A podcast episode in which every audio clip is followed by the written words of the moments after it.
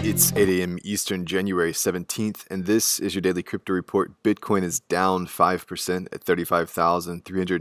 Ethereum is down 1% at $1,221. And Polkadot is up 4% at $17.17. Those are leaders by market cap. Top gainers in the last 24 hours, NEAR Protocol up 29%, Avalanche up 15%, and The Graph up 15%.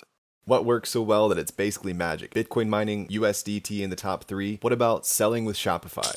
Shopify is the global commerce platform that helps you sell at every stage of your business. From launching your online shop to, did we just hit 1 million orders? Shopify is there to help you grow. From their all-in-one e-commerce platform to their in-person point-of-sale system. Wherever and whatever you're selling, turn browsers into buyers with the internet's best converting checkout, up to 36% better compared to other leading commerce platforms. Sell more with less effort thanks to their new AI solution, Shopify Magic. My favorite thing about Shopify is no matter how much you want to grow, they have the solutions you need to take control and level up your business. Shopify powers 10% of all e-commerce in the US and millions of other entrepreneurs across 175 countries. Plus, Shopify's award-winning help is there to support you every step of the way. Businesses that grow, grow with Shopify. Sign up for a $1 per month trial period at shopify.com/DCR, all lowercase. Go to shopify.com/DCR to grow your business, no matter what stage you're at. Shopify.com/DCR.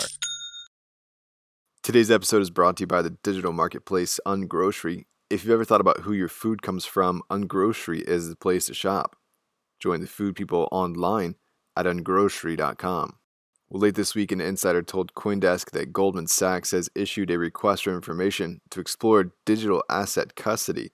Apparently, the plans will be evident soon. The RFI follows the lead of JP Morgan, who is currently investigating the same type of custody program for crypto.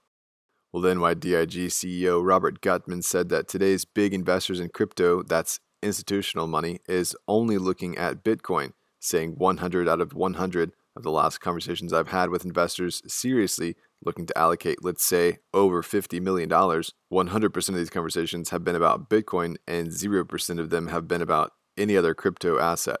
Gutman thinks interest in Bitcoin is driven by a more macro perspective, saying the idea of an open source money, that's a really powerful idea and solves, in our opinion, a fundamental societal challenge.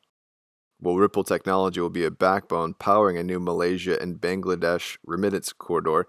Malaysia's mobile money will talk to Bangladesh's Bcash through RippleNet for wallet-to-wallet transactions. Mobile money is a small piece of Malaysia's mobile payments network, but Bcash has a large user base exceeding 45 million users. Digital payments to Bangladesh have reached an all-time high of $18.2 billion, with the lion's share of the remittances coming in from Malaysia, the Middle East, and the U.S.